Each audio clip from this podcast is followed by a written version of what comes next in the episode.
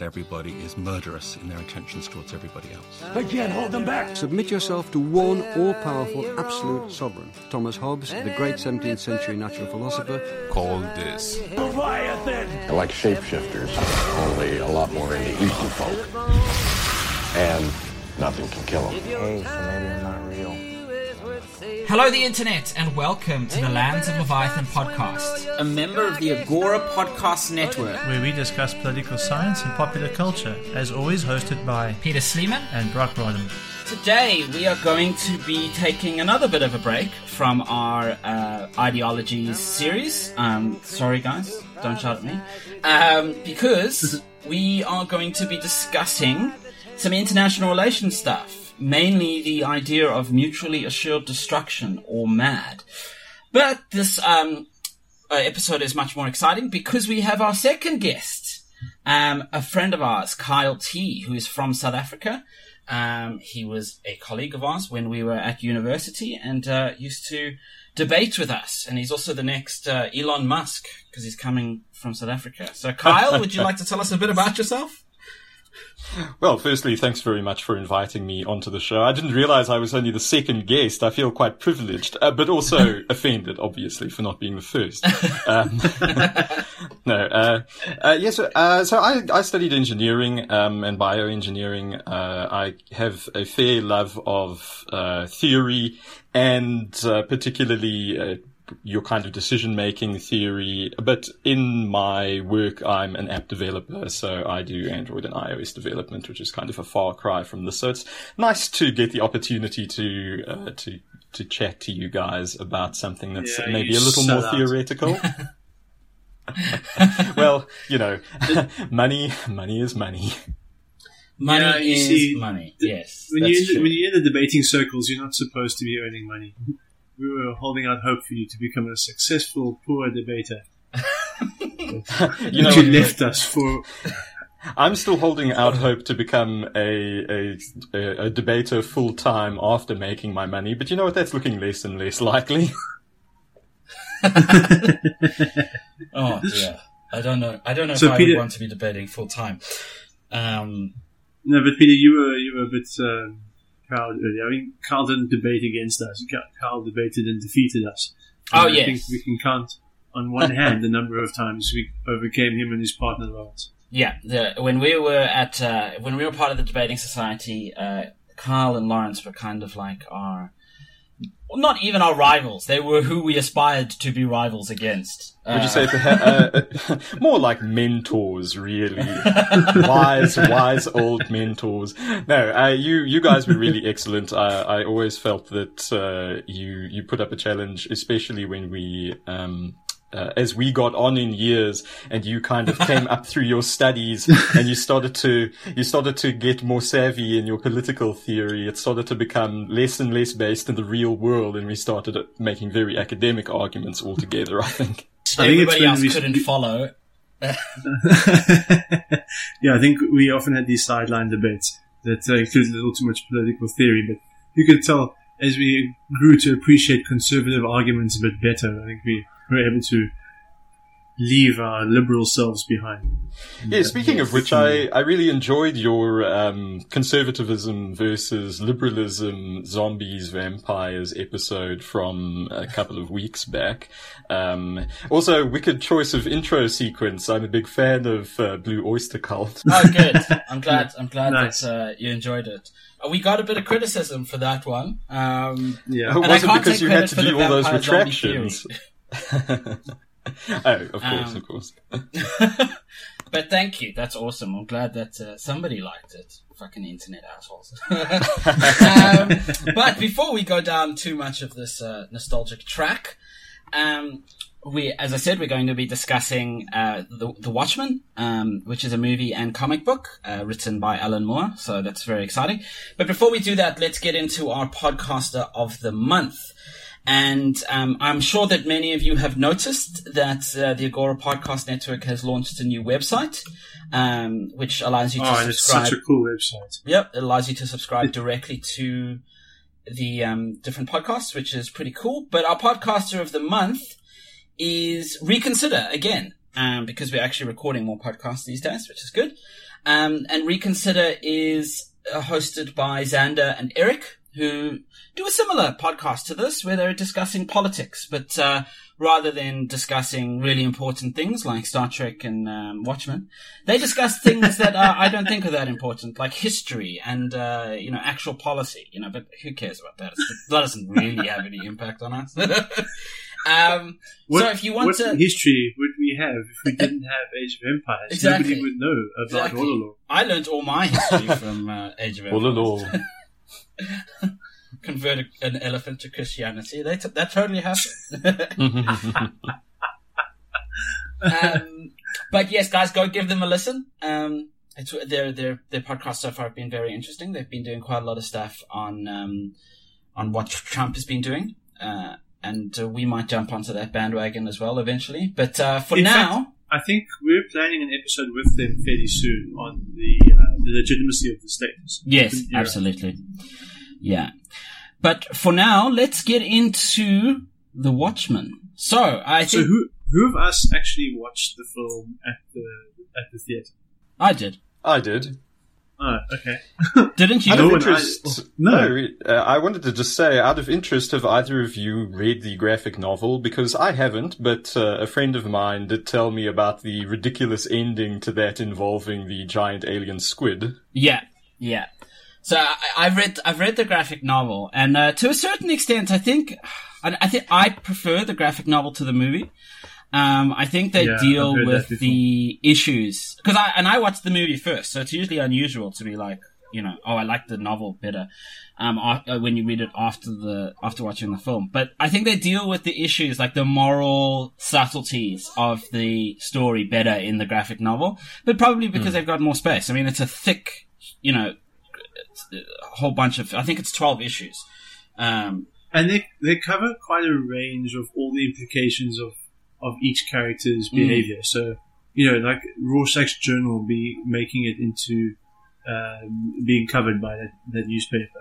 Yeah. Um, and the, you know, and how Jupiter's development as a lover and as a you know as a, as a child of one of the other villains develops and grows up into her identity. Like they really go into a lot of depth with each character and the implications of their decisions and their identities, which is it's kind of attempted, especially in the director's cut of the film. So I watched, you know, the, the the lengthened director's cut, which I thought was pretty good.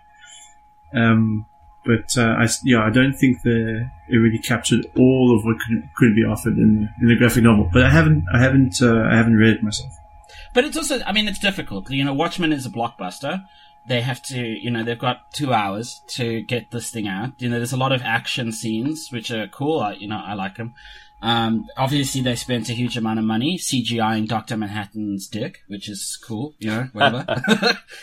um, but in the comic books, there's a lot of like background story. So you, you know, they, in the, in the graphic novel, they tell the origin stories of each of the Minutemen which you can't do in a movie, like unless you're at the Spider-Man franchise, in which case every movie you just retell Spider-Man's uh, origin. But um, yeah, I mean, I, I but I, I I enjoyed both. Um, I know some die-hard fans of the uh, graphic novel hate the movie, um, but you know, I don't know. I, I think that that we, as nerds, we can probably be a bit uh, sometimes when it comes to the things we love.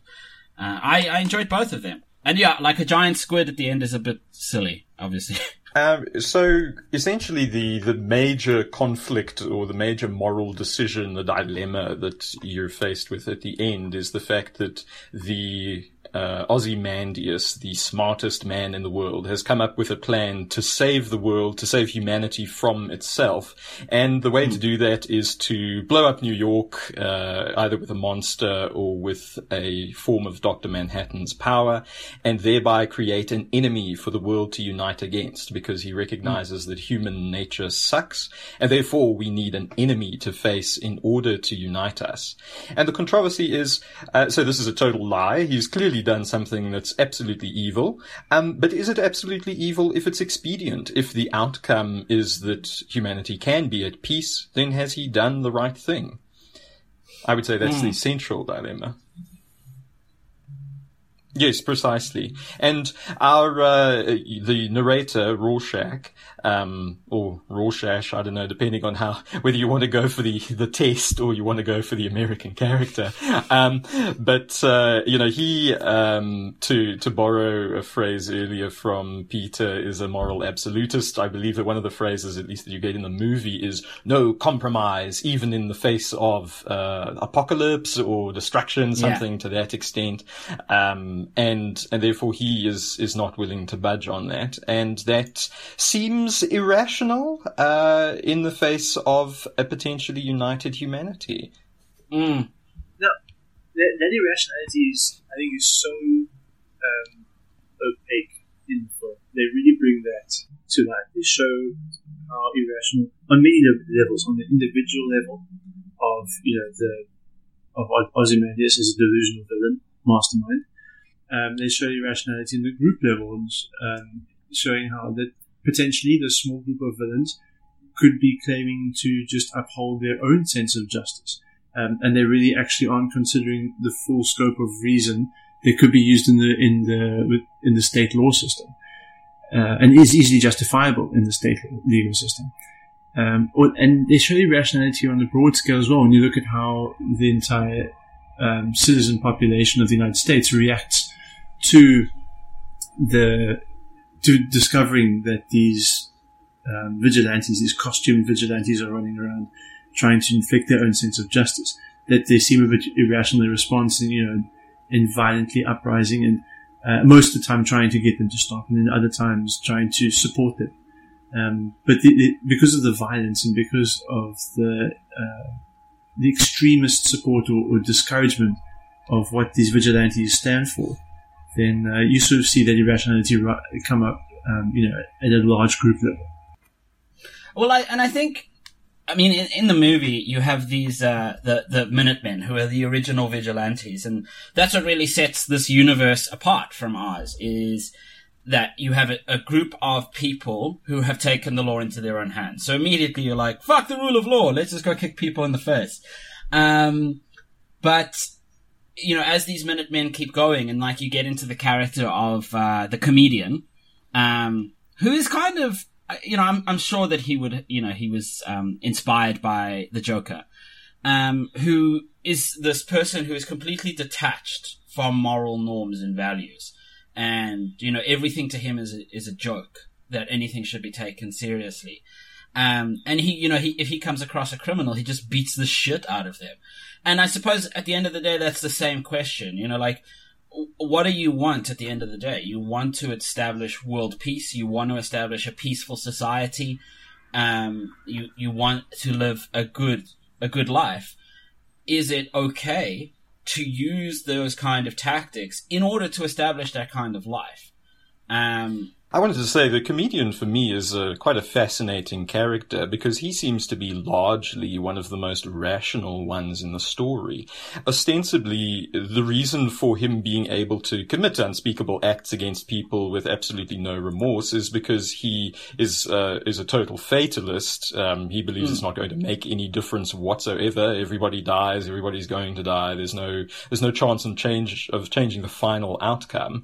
And that, as I understood it, was why why he's so very depressed at the start of the movie is because he's realized that everything he's ever done actually does have moral consequence because uh, humanity isn't going to end anymore now. So he kind of has a, a, a rational remorse uh, after the failure of his own kind of rational assessment uh, through his his moral paradigm.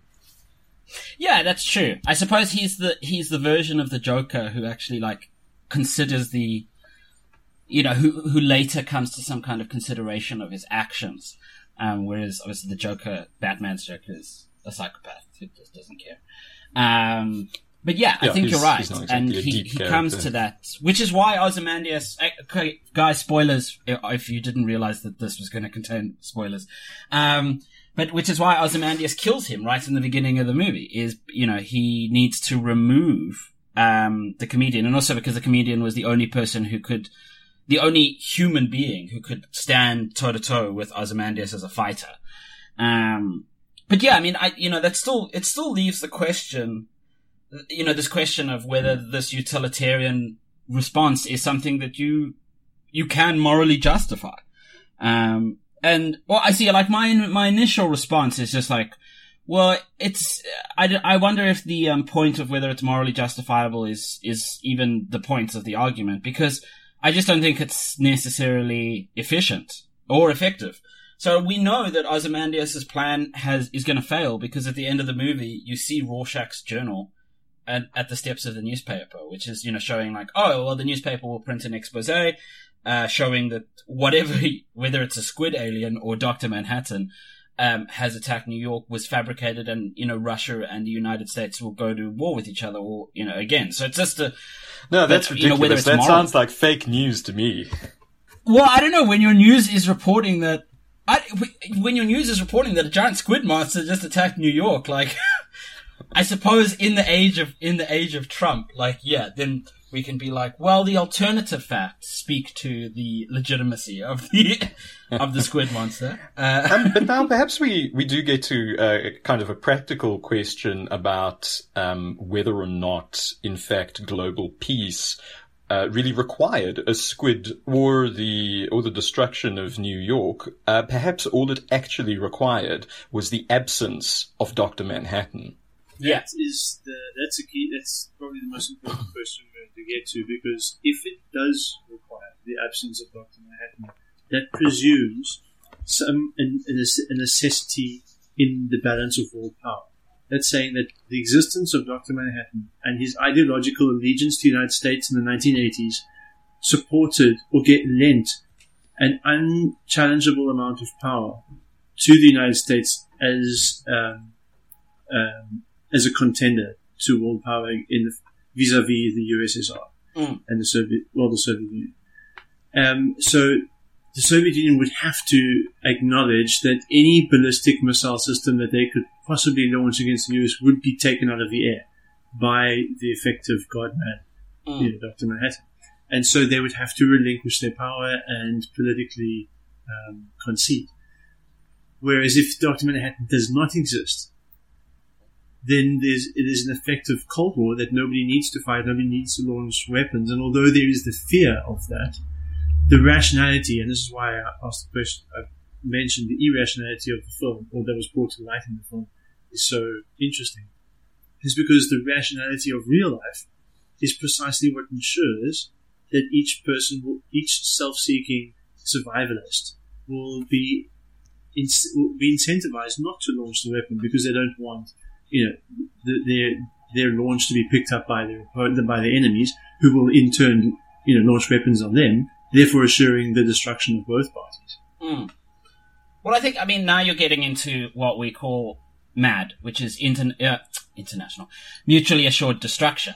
Um, and Kyle, because you're our guest, I'm gonna I'm gonna put you on the spot. Uh, can you give us what like what uh, your broad understanding of what mutually, astru- mutually assured destruction means in, of in if the Peter ever gets it right. Yeah, let's oh. let's see if you remember your international relations stuff.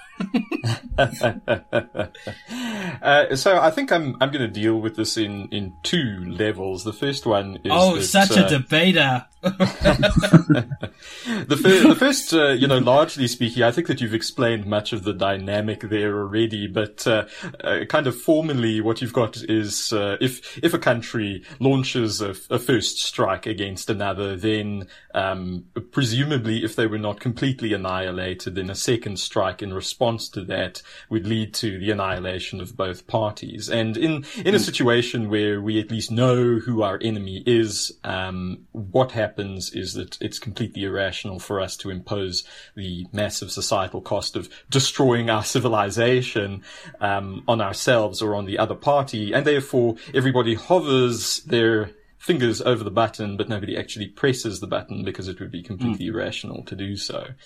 Um, mm. And that uh, this idea is uh, is explored quite a lot in in the question of game theory. Um, which really, you know, had uh, had an enormous amount of application during the course of the Cold War. But of, naturally, it has a lot of application in economics and and game playing. Um, but it it is essentially the mathematical modeling of this precise problem, where we have people who are in competition. Uh, they might not know exactly what the other person's decision is going to be, but they can fairly assume that they know the set of the other person's strategies, and therefore, before they make their move, they have to consider in advance the responses of the other party. And it's that mm. kind of consideration of of what how the other party is going to react that leads to the the conclusion that nobody's going to press the button. Mm.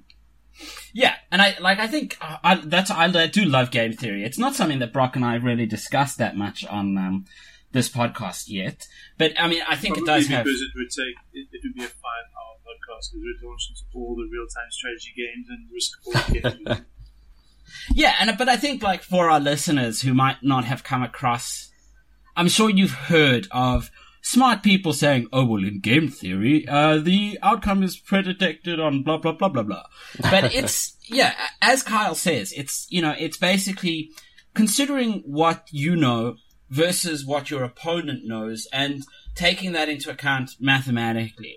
Um, and I'm sure for all of you who have played board games and play, especially Risk, when you are considering attacking uh, somebody who you might have uh, maybe a cordial alliance with, you have to take into account what's going to happen on their turn. How is this attack going to affect everybody else on the board, and what are their actions going to be towards you? And that's why it's such a good, uh, you know, a good explainer of of the nuclear world. Because uh, you know, post World War II, where Russia and everybody knew that America had the nuclear weapons now after the nuking of Hiroshima and Nagasaki, suddenly the world was a very dangerous place because America could obliterate a country, um, and nobody else could. Um, which is why Russia raced so quickly to get to the nuclear weapon.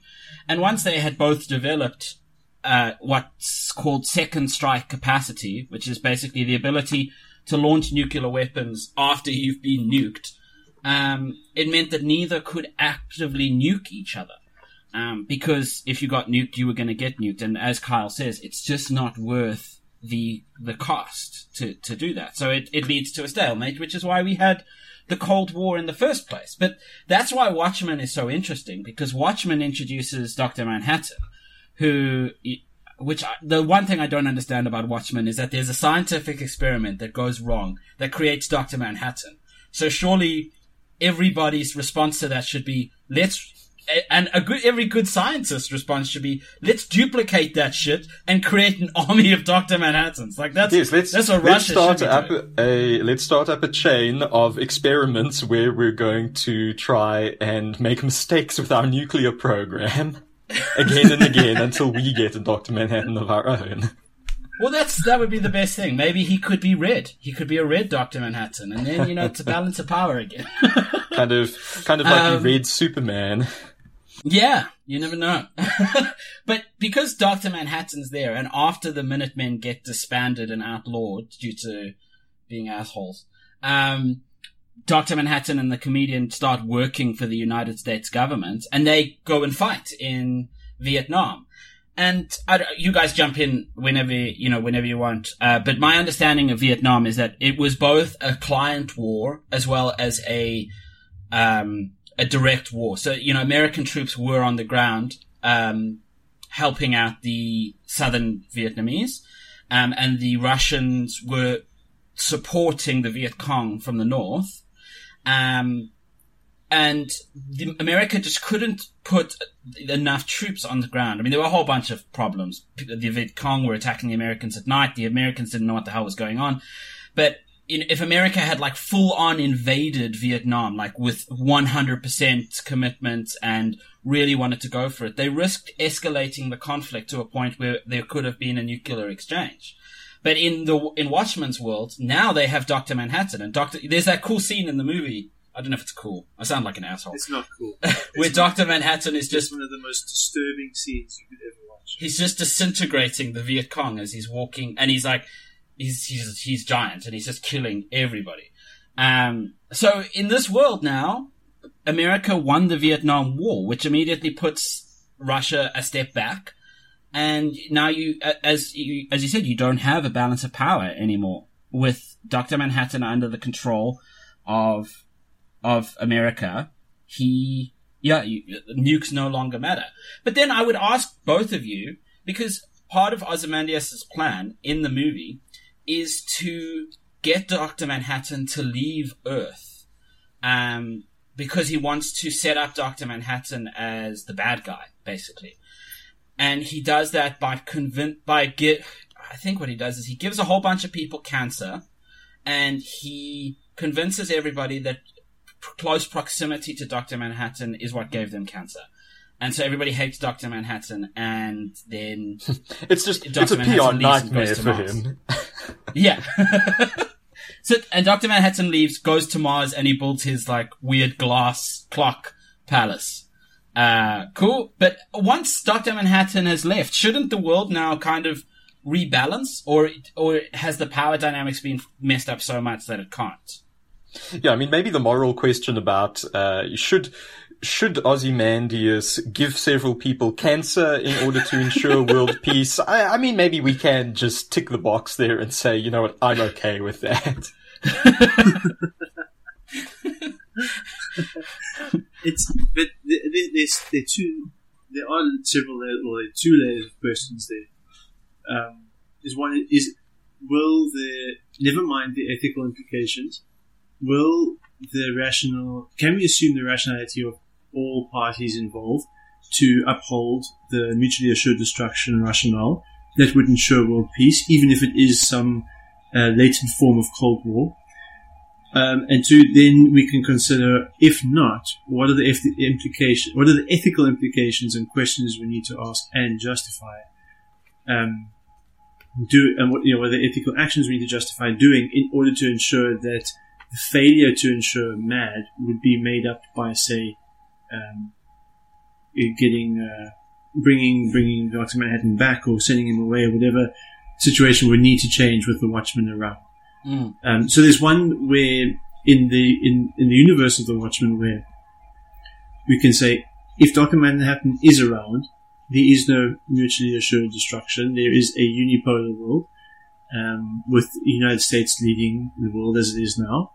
Um, or if we send if he's sent away, um, he's convinced by a few of his colleagues who now have cancer um, that he should that he's the cause and he should leave. That that brings about some world peace, whether that's justifiable.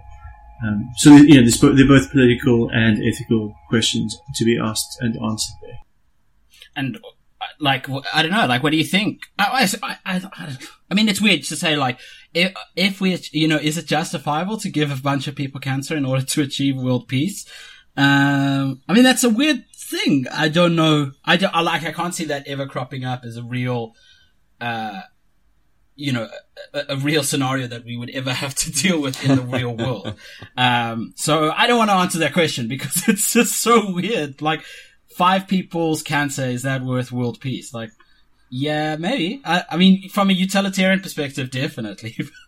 I don't want well, to justify giving people cancer. well, let's start with Ozymandias' um, final uh, proposition, which he follows through on, which is, can we, let, us destroy New York City, and maybe people will get the message that way. What do you think of that? Um, see, I would still say that any world system based on the I mean, based on that kind of destruction, like you've just destroyed an entire city. So, and you've killed what the population of New York, seven million people. Um, and in the eighties, I think it was about six, but now it's close to it's nine. Okay, so you've killed a a butt ton of people. Um, but you know how many people are dying in the conflict that is arising in the Soviet, uh, you know, the, in the Soviet Union. Because one of the things that you have to understand is that from that the Watchmen is set during the Cold War, and from the people in the 80s point of view, the the uh, nuclear exchange is inevitable. It's just a matter of time before Russia and America start slinging weapons at each other we know from hindsight that, you know, the Russian economy by that point was pretty much failing. And even with or without Dr. Manhattan, the fact is the Soviet system wasn't working. So they were still going to collapse by 19, by 18, uh, 1890, by 1989, or, you know, with the fall of the Berlin Wall. So, given that you've just killed six to nine million people, um, in exchange for a world that is, that now has peace between the two superpowers. I mean, you're not, you haven't necessarily dealt with, you know, all the small conflicts going on in Africa or Southeast Asia or, anywhere else in the world. Like, there's no reason that suddenly the two superpowers, you know, making peace with each other stops those conflicts. Um, but we know that the Soviet Union is going to come to an end anyway, regardless of Dr. Manhattan. So I suppose by, you know, no, it's not justified. Okay, so let's keep it then in the 80s. Let's pretend we don't know what we know now. Let's pretend that um, we are so scared of the two greatest world powers going to war with super weapons against each other that seems almost inevitable, and we have a, we have an, a near guarantee that we will join sides if we can find a common enemy like Doctor Manhattan um, or a giant alien squid or whatever. I then suppose one of the questions that the, comes up from oh sorry go ahead please. No, so I want to just finish by saying if if you say yes, we should do that because the sides would be united. To, then my response would be to what end, and and to what point are the are the Russians and the Americans going to decide? Right, let's fight and defeat the giant alien squid. Let's banish um, and criminalize Doctor Manhattan, or do whatever we need to do to make sure that the tragedy of New York doesn't happen again. And then how long before we start fighting again? Um, so I I'm almost always going to take the deontological approach and say there's no guarantee um, even though it seems likely, there's still no guarantee that human conflict is going to end and that uh, the threat of nuclear weapons or uh, a nuclear war will, will not come to pass. And so, and so we shouldn't take the risk of destroying that many people uh, just to just to live in uncertainty for a few years. Yes, I think one of the questions is uh, kind of some of the low hanging fruit there is will it really be a perpetual peace? Um, I mean, mm. as soon as people reach some level of stability, then there's always, uh, as long as there are great powers, there will always be the thought in the back of their minds, which is, at what point will the other power potentially defect? And what is going to prevent the other power from leaving our alliance in order to, in order to pursue a world of peace without us in which we don't have a say? So it doesn't really eliminate competition um, it doesn't really eliminate competition from the international system at all. It just delays it. Yes.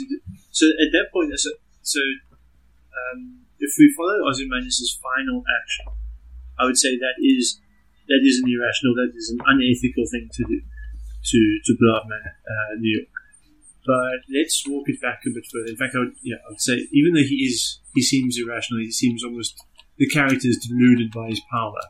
Um, you know, if he was slightly restrained in his uh, in his pride or his vanity, if he was slightly less smart, maybe he um, would use his more modest intelligence to pursue a more middle of the path route. Like, let's convince Doctor Manhattan to leave Earth. Um, and let's do that by making him by tapping into his conscience. Let's make him feel guilty about inducing cancer cells into his working colleagues. Um, what do you think about that? Well, I think that the problem here also is that uh, what Ozymandias wants is he wants, he does want perpetual world peace in some way. And the thing is that even if Dr. Manhattan does, uh, say Dr. Manhattan leaves, then the universe in which they live becomes remarkably similar to the universe in which we live.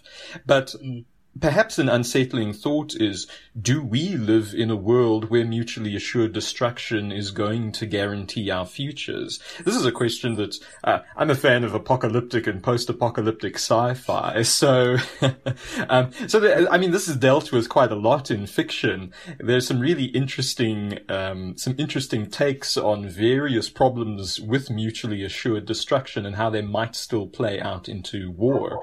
Um, I don't know, Brock, if you you've uh, read um, a canticle for Leibowitz. Uh, you should. It's got uh, it's got kind of a, a lot of uh, uh, Catholic over and undertones in it.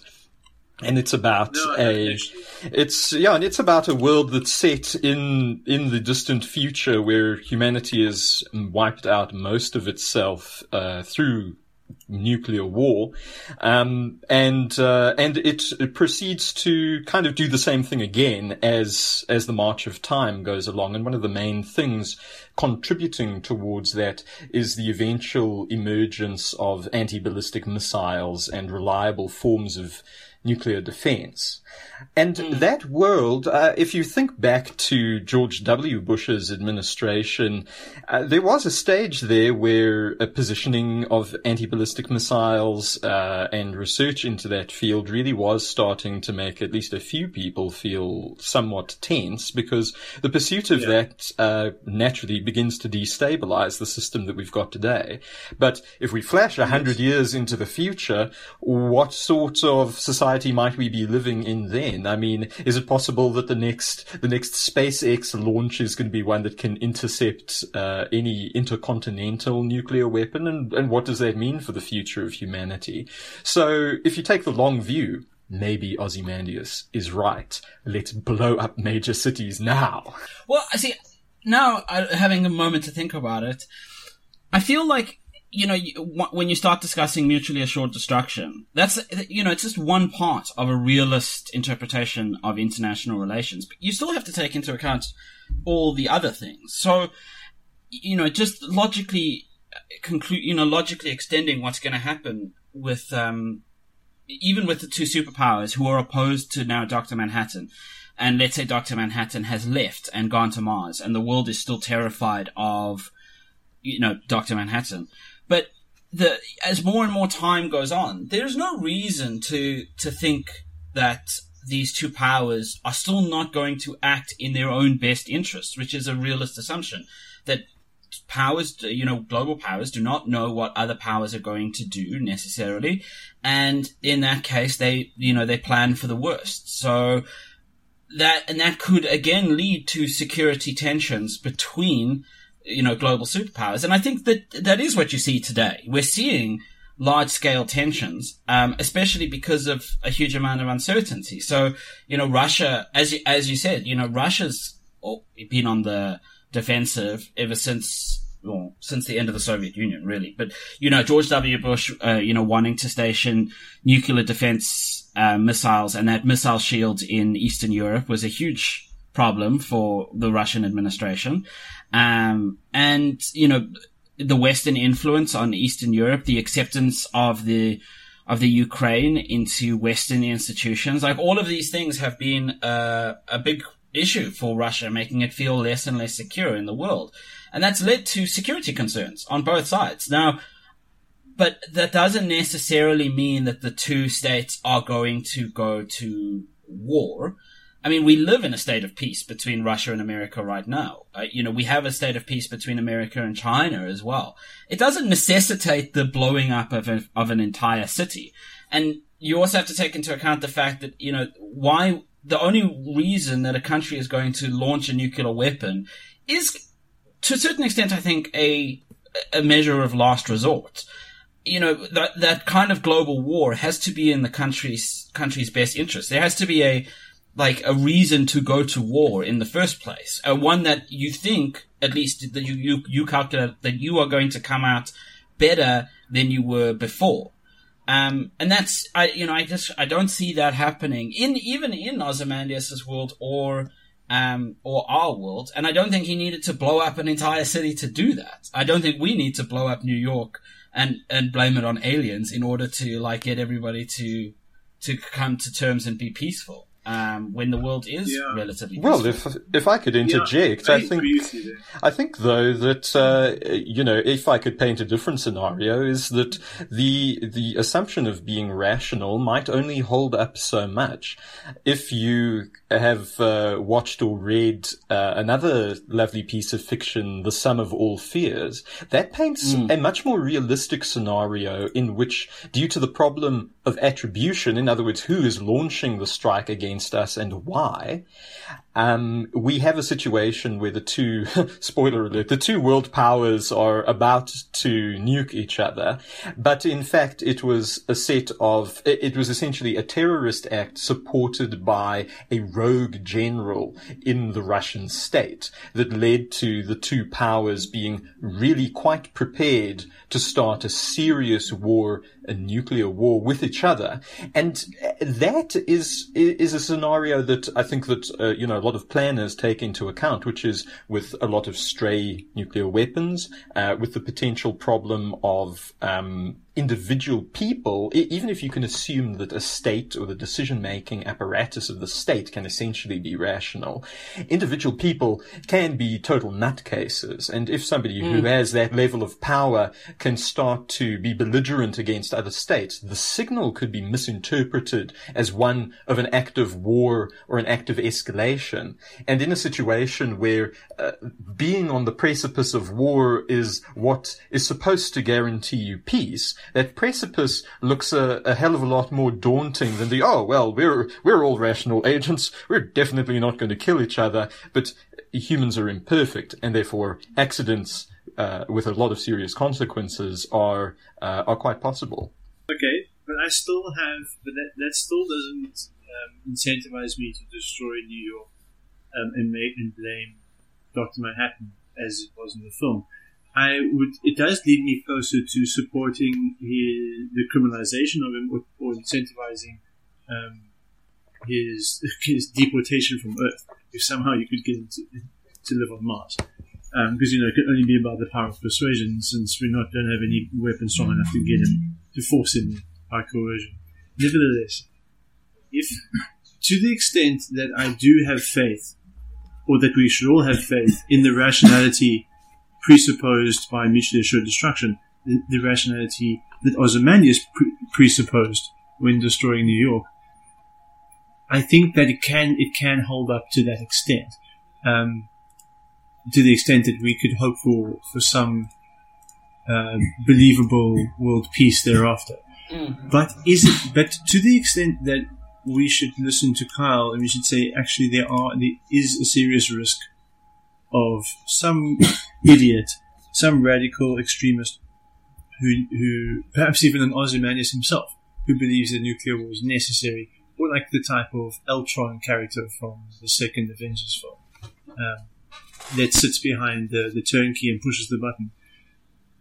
If we if we pay heed to that risk, then perhaps we should keep Doctor Manhattan around well, I mean, I would just say don't keep, uh, yeah, keep Dr. Manhattan around, but don't give him to the United States. Give him to the UN. Um, you know, let, let the UN deal with they, they can send them around. He's on peacekeeping force all to himself. Um, I don't really agree with that. You don't want to give Dr. Um, Manhattan to the UN? Well, no, every action you take could be vetoed, so. So that's the same as sending him to Mars. the, the, we'd have to discuss his character a bit more because he seems, while he seems aloof and estranged from human affairs, he's ideologically allied to to the free world and to the United States as the political leader of that free world, especially as it was in the 80s. And so, while maybe the United Nations could could have an, you could have an argument for sending him there, I don't, you know, you'd have again, you'd have to be very persuasive in order to coerce him to going there. Whereas, I'd say if he's already on the side of, of freedom and he's trying to resist, you know, the totalitarianism of Soviet of the Soviet Union, then let him just live in New York, do whatever nuclear research or particle physics research, physical research he wants to do. And if anyone ever decides to launch a nuclear weapon, he can pop his head out the window, shoot it out the sky, and go back to work.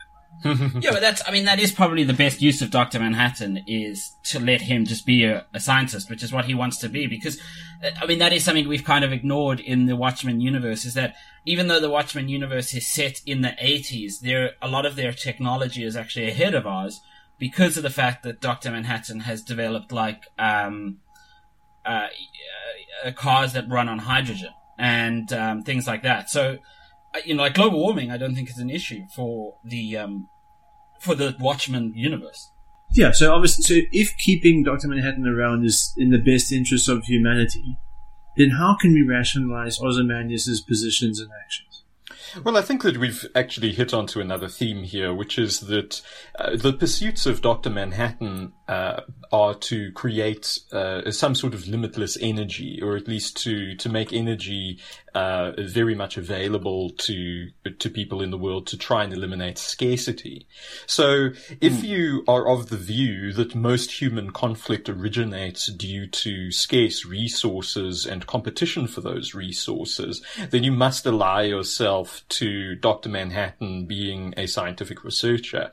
If, however, you think that human nature is, uh, say, biologically more hardwired towards conflict than that and is not strictly rational, but more about dominance, uh, or that competing ideologies will, uh, and ways of organizing even a comparatively limitless amount of energy would nevertheless lead people into conflict, then you're starting to tend towards the worldview of Ozymandias. Yeah, and I mean, I, like, well, Brock and I have discussed this before in our in our episode on um, the you know the post scarcity society and in in a Star Trek utopian universe.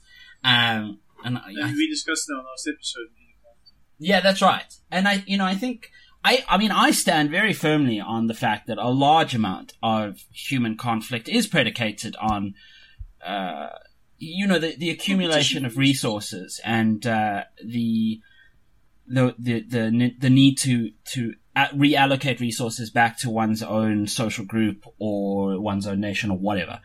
Um, I mean, that being said, I think that there are still some conflicts that are, you know, based on ideas or ide- ideologies. And I think that the two can be difficult to tease out. But yes, I, I mean, I think that if you said to Dr. Manhattan, like, yeah, let's, uh, let's see what we can do with, uh, you know, renewable energy that, uh, is c- clean burning and everything's great. Like, once he's done that, then, then, mi- yeah, I, I think that it would take a large amount of the impetus out of the Cold War. Um, I mean, I think it would Especially change the American economy completely. Yeah, I mean, we'd we'd have to quite soon start moving towards potentially a more communist style economy because in post scarcity, you know, what is the point of competing anyway? Exactly. Yeah. Um, so the America might, you know, Ca- Dr. Manhattan might just make America commie. um, and, um, that's not necessarily a bad thing when you don't have a scarcity of resources. Yeah, but what if you're of the other opinion that the Soviet Union just wants to compete ideologically with the liberal West, and so no matter what Dr. Manhattan is working on, um, Gorbachev will continue to look for ways to outcompete the United States in whatever ideological faction he can create for Russia. Um, and so try to make the society over there seem better in some way, whether it is bigger, whether it is more administratively controlled, whether it's more successful in space exploration, whatever it is. Uh, I don't know. I mean, I, one would think that Dr. Manhattan, I mean, by Dr. Manhattan's characteristics, I would think that that technology would be shared.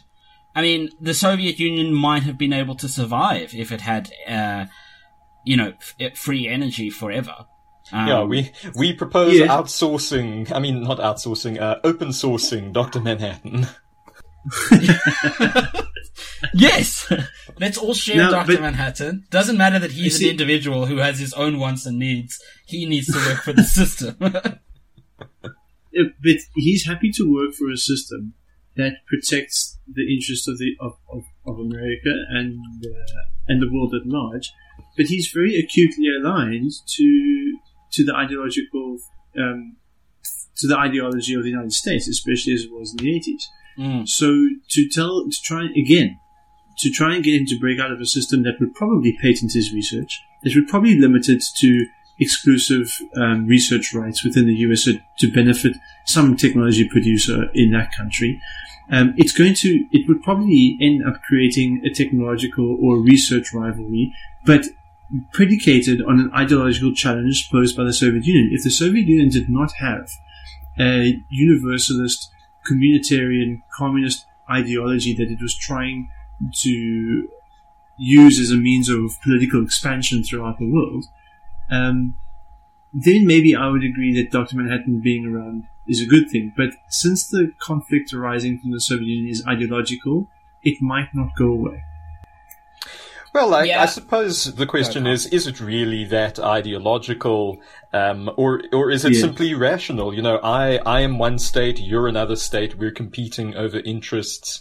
I think that uh, you know I, I I'm going to ultimately actually just circle back to to kind of agreeing with you because I do think that fundamentally you can't solve all forms of scarcity. I mean, the next one would certainly be my the people of my nation or my sort of people need more living space. So I I annex this in the name of Lebensraum or something like that. Um, you know, even if we even if we do solve the energy problem and access to it. But one thing that I'd like to add to this is that the control of Dr. Manhattan is not really squarely in the hands of the United States in Watchmen. They are very um, they paint him as being kind of as very much an independent agent, even though he's ideologically aligned with them. He's also disinterested, and I think that perhaps you underestimate the extent to which he's disinterested. Um, because uh, both in terms of being able to share technology, he probably just would, but you could, I think, make the case that if America did launch nuclear weapons at Russia, that there's quite a fair possibility you could you could roll the dice on Doctor Manhattan plucking those out of the sky as well. I think so. Yeah. Um, and I, I agree with that. That he's, he, I mean, he, I think he falls on the American side, and he would support America to a certain extent. But yeah, he would, you know, the fact that he joined the Minutemen, and you know, he he does stand for, you know, helping people. I, I can't, I can't imagine that he would want to see anybody get like super nuked. Um, that you being, walked around the fields of North Vietnam, just incinerating any living body. Yeah, but that's true. However, that was like relatively soon after his transformation, and when you see him recount that, you can see how how much it affected him and how he wishes he hadn't done it. Um, and you can see his uh, when he has that fight with the comedian in the bar, and the comedian, you know, the woman walks in and says that the comedian got her pregnant, and he, the comedian, shoots her. How shocked he is at that action, um, and But like that almost makes him quit. The but part of the problem there is that the comedian correctly indicts him there for failing to act because he watches this, is shocked, and the comedian says something about ah, you could have turned this into a bouquet of flowers, uh, and yet he failed to do so. Mm. Because he's ultimately also just a bit disinterested in human affairs. So he's really unreliable in a lot of different respects. Who he would act for, would he act, would he uphold the greater good, or would he be off building a clock on Mars just because that's what he felt like? And if he came home one day and found that half of the world was in ashes, he would go, oh nuts, I really shouldn't have gone to build that clock. No sense crying over spilt milk. I'll go and start a new universe elsewhere. Yeah, and I, I think that that's that's. But uh, just like looking at his actions and going back to what Brock was saying earlier, the one thing that he does want to do is work as a scientist. He was a scientist before. He he works as a scientist, and you know, be, before everybody started getting involved in his business, he did just want to kind of work on his perpetual energy machine, and he was very happy to do that to the point that he was neglecting his super hot girlfriend. Um, and going back to what Brock said, like if you just leave him to do that, and he's he succeeds in creating perpetual energy for the for if he does it for only the United States, then immediately the United States becomes more powerful in this in this world, and I would say starts to shift the world towards a more unipolar world, which is relatively stable. Um, or he shares the technology between the United States and Russia and everybody else, and we enter into a new golden age of human, you know, human living because there is, I still think that there is less possibility of conflict. Um, and, you know, I, I understanding what you said, Carl, about like there would still be conflicts over land, probably. Like, yeah, but you know, we can expand into the universe with this new technology. Like, we can start colonizing other planets. Like this, I, I still think that at the end of the day, the there are better options in that universe that go to go back to our original question, completely make makes um, Ozymandias' decision to nuke New York completely um, unjustifiable. Yeah, I think the character is deranged, um, and regardless of whether we think, I mean, we could argue about whether we think Doctor Manhattan should leave or he should stay. Um, but if he's going to leave, we don't think that the, the means Ozymandias pursued to get him to do that justifiable. Um, and uh, personally, I'm, I'm, I'm more deontological, even when it comes to the, even when it comes to infecting the uh, his co- colleagues with cancer. Well, I mean, considering to try and get him to leave. considering we're putting options on the table, um, here's a here's a little moral question for for you guys, but I think particularly for Brock, the deontologist. Tell me if instead uh, Ozymandias decided to team up with Doctor Manhattan in order to isolate the bonobo anti-conflict gene and figure out a way of dispersing that as a gene therapy into the entire of humanity to cause them, to cause humans to instead start making love madly every time they felt that they were a bit upset with another party, thereby removing forcibly, because it is an act of violence, forcibly changing your genetic code to remove the impulse for conflict. That would result potentially in perpetual world peace. It would also mean humanity isn't what it is anymore, and you would have done this violently, but uh, nobody would have died, and arguably nobody would be hurt by this. So, what would you do then? I definitely would not encourage that. So, so you're against. Uh, to summarize, you're against perpetual peace then in the bonobo human future. It's like straw man. oh, I think. I mean, I would be against that as well. But I mean, I think my initial gut reaction is to be against it because I'm also much more deontological. But in order to rationalize it, I would just be like, taking away humans' ability to be aggressive might not necessarily that's- be the best thing. Yeah, Um, I, that's the point I'm against as well. So we need conflict. Um, we don't necessarily need large scale violent conflict, but we need to be able to compete with to con- to have conflict with each other and to compete with each other. Oh, why, if I may from- ask? Well, because in in interact in human interaction, it often brings out it. It forces one to consider so many different possibilities that it forces innovation. You have to you have to come up with new ideas in order to to survive. I don't know, but doesn't pressure do that, not conflict? I mean, if I have if I have pressure against uh, you know against the natural world or against somebody else, and I have a negotiated solution and a and a and an impetus. You know, say we're both going to starve, um, but instead of fighting each other for the fruit, we decide to make passionate love and then divide the fruit in half. Uh, is there then a need for conflict? I think the, the, conflict, if you had to if one of us had to lose and not get the fruit, we would either accept why we lost and then try to figure out a better farming method, or try to find a new place where fruit grows. It would force us to to become more resourceful rather than just splitting the fruit, the only fruit that we think exists. Ah, but if we split the fruit and we're still both hungry, then don't we both go off farming? No, we we probably uh, just go back. We go back to subsistence living. It would be a mediocre society. Well, I, I think that that's potentially a fair point. I don't think that it's absolute, um, because I think that I am not in favor of genetically manipulating human society, by the way. But nevertheless, I do think that, uh, I think that we place an overemphasis on the value of conflict. I think that that's a, I think that maybe that's a conservative value that you have, Brock. Um, I don't know. Like, I, I think it's difficult. Obviously, I mean, the, these things don't have answers, but I think that, I do think that historically conflict between human beings is important. And I'm not necessarily saying, uh, you know, armed, armed violence, but com- competition is important.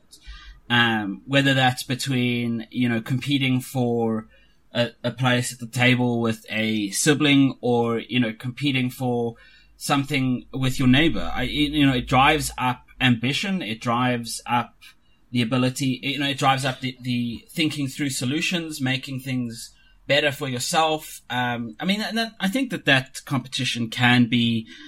It doesn't necessarily have to be violent, but it it's it. does I think it has to be there when that competition is removed. I mean, you know, thinking about the world that you're creating, we may be a lot happier, uh, but we might not be as advanced. And Hmm, well, know, I mean, I don't know if you want to I if you want to trade that's fine. advantage for happiness, but No, I wouldn't say you'd be happy. You'd probably be more, a little content. Um, just sort of uh, pain, be pain free and satisfied, but um, but not necessarily happy. I think there's a, there's a lot of uh, human value to be, that comes out of, of, of losing, out of uh, you know being getting the short end of the stick, um, and you yeah, there's a lot of personal growth and development that can come out of that. And when I say conflict, obviously I have to reiterate what you said, Peter. It's more in terms of competition that we should have differences, and those differences should come to clash, but not to clash at the cost of life with you know um, long-term tangible harm that prevents you from. Can I use that forbidden debating term, self-actualizing? Mm. yeah, um, I suppose so. But uh, yeah, I mean, Yeah, I like, think I, that I don't know. You know, one of one of the main other points here is that uh, sometimes conflict is not. Uh, well, I think that in the state system, um, it's certainly under uh, under a game theoretic treatment of mutually assured destruction, for instance, there's no element there of conflict that is emotional. The conflict itself is rational. So even if we might want to make love to our neighbor, it might just be the best thing to murder them instead and then light a candle for them afterwards. yeah, I think you just jump from one extreme to the other. well, it was a thought experiment. It's not my opinion per se. but I think you know through the, through the uh, um, through the length of this conversation, I, I, I think we've bounced around quite a lot of ideas. But uh, one conclusion that I can draw is that we can say that Ozymandias's uh, Ozymandias's track is not necessarily the best way to go to establish world peace. Um, I Yes, I mean, think given the amount of that's a good intelligence and uh, resources at his disposal, blowing up New York was not subtle and probably not as effective as he thought it was going to be. I tend to agree. Uh, yeah, Um, it, it is it is an interesting question though. It is an interesting. And I think, given we are now at an hour, um, I think I would like to hear from our listeners on this. Go watch Watchmen. Um, the whoever made Watchmen, please give us some money for punting your movie. Um, You um, scored fifty million off that movie. You can share a few dollars with us. yeah, just straight up. Just can I just get like I don't know some residual from it for a little bit. um, but yeah, that was a really great conversation, guys. Carl, thank you so much for No, it was a great us. pleasure. Thank you very much for inviting me. If any of you ever want any custom apps built, I'm sure we'll have a few requests for Carl. Then uh, get in contact with us. Absolutely. Um, and uh, yeah, I um, mean, we'll we'll resume our discussion on ideologies shortly. Absolutely. Oh, and uh, one other thing before we go, guys. Uh, the Lands of Leviathan podcast has created a Patreon page um, in order to try and raise some money for Brock and I, and I to improve our recording quality. Um, so you can see the link to our Patreon on uh, the Lands of Leviathan Facebook page. Um, I also put the link um, when I share episodes. The episodes will be on Patreon as well. Um, please uh, donate whatever you can would be a great help. And um, I think what we'll be doing is And thank you, People who donate- Thank you to the one So- person.